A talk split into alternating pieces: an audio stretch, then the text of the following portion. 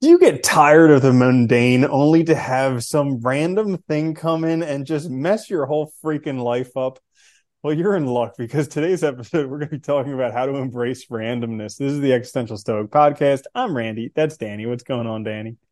What's up, Randy? Yeah. Did you notice I almost messed up saying mundane? How random was that? yeah, pretty random. I know.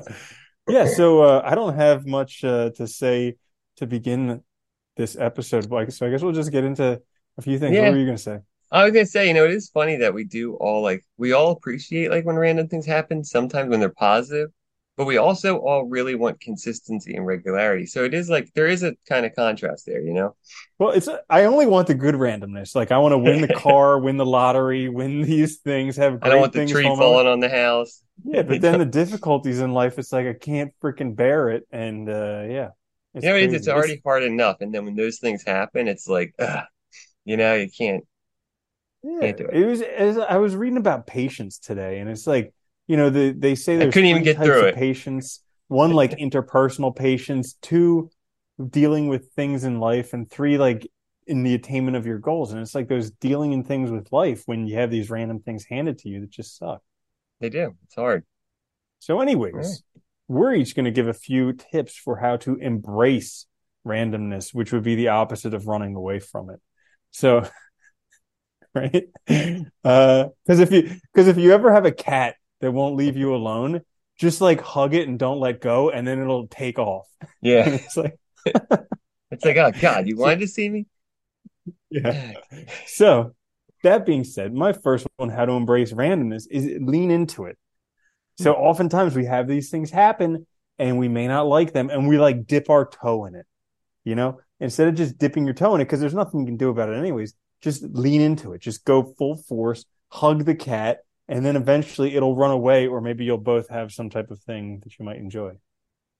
I like that one too, though, because there is truth to leaning in, you know, because whenever, if you're not leaning in, you're avoiding, right?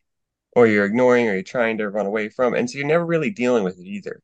And I think, like, if you lean into it, like, yeah, some of the random things that happen are bad, but you also show yourself that you can get through it, you can handle it, and then it's not so bad the next time, you know? I like that one. That's a good one.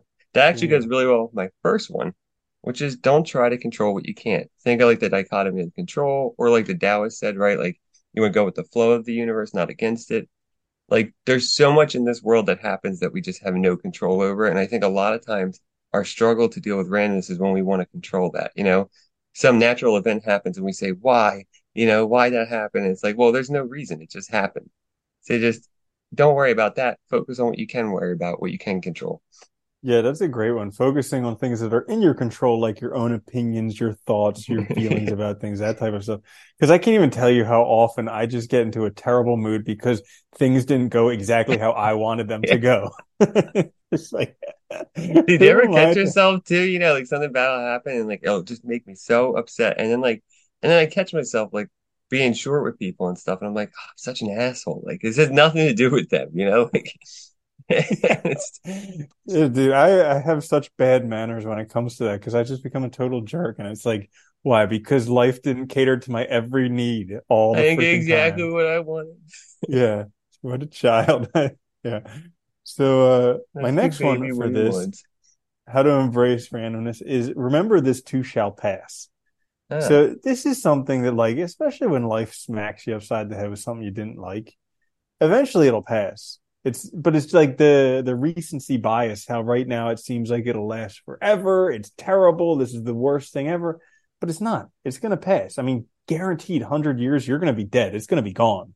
You yeah, know, at the very least, you won't worry likely- about that. Yeah, most likely going to pass a lot more quickly than that. Like chances are within about a week, three weeks, maybe a month, you'll forget about it. So yeah. You know, that's actually a good one too, because I, I noticed the more I acknowledge like my feelings, especially like difficult things, you know, like you also are aware how fast they do go away. And like, but when you're having that experience or when the thing happens, it feels like it's gonna last forever and it's hard and you get frustrated. But like, you're right. If you just remind yourself that, like, yeah, it might suck for a little bit, but it will pass and things will be fine again later and you'll be all right. And it's a good way to keep yourself calm, you know, in perspective.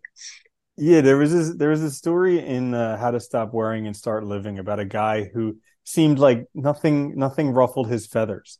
and somebody asked him why. And he's like, Well, whenever I have something that I'm worrying about, I take out a sheet of paper and I write it down. And then I put it in my drawer and I close the drawer. And I look back two weeks later and see if it's still bothering me. And if it's still bothering me, then I put it back in the drawer for another two weeks. and then I look again.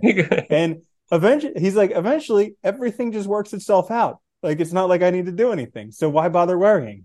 It is a great way to handle things you have no control over too. Just write them down, like check up on them. Hey, mm-hmm. it's gone, you know, or whatever. That's really that's actually a really good idea. Yeah, right. try that.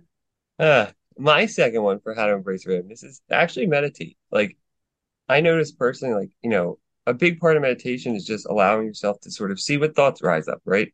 And deal with those sort of like psychic knots and problems that within your own mind.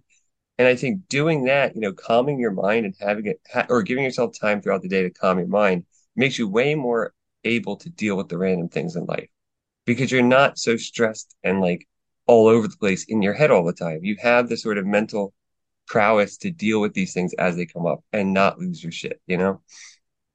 Yeah, and also you learn how to just like bear witness to it and sit with it because yeah, guaranteed these random things come up and you want to deal with them immediately, but you can't.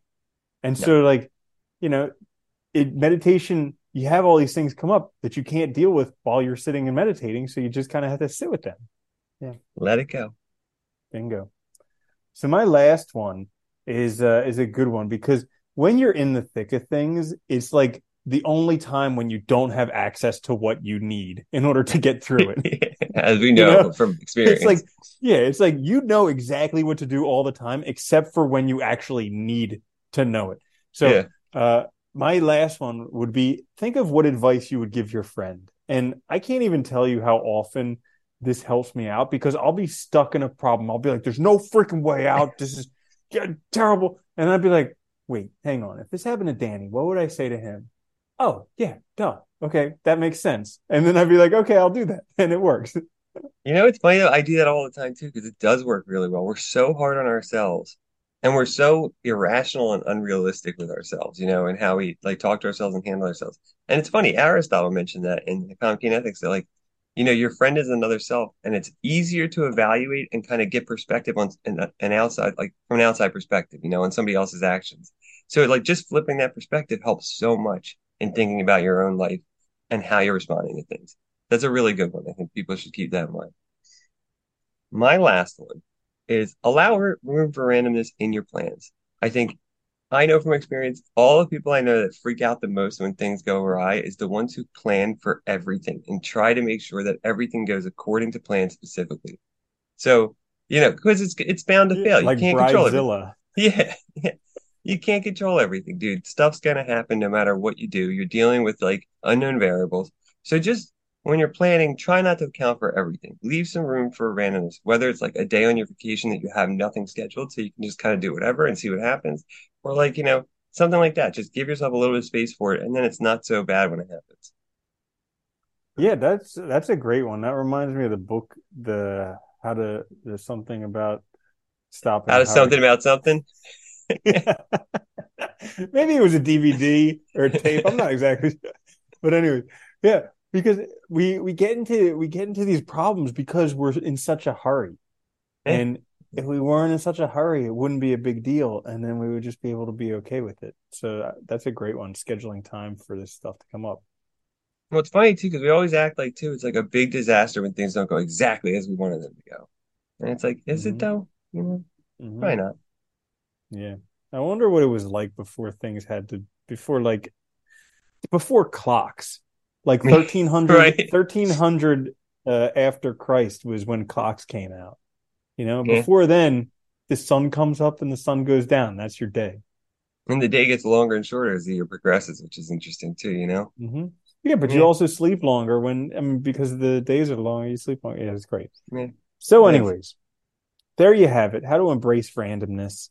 Uh, if you enjoyed the episode, make sure to give it a like, thumbs up, reviews. Those are very helpful. Also, down in the description, we have a questionnaire. If you have a few minutes, fill that out for us. And uh, otherwise, we'll catch you later in the week. This is the Existential Stoic Podcast. I'm Randy. That's Danny. I'll see you later, Danny. Later, Randy.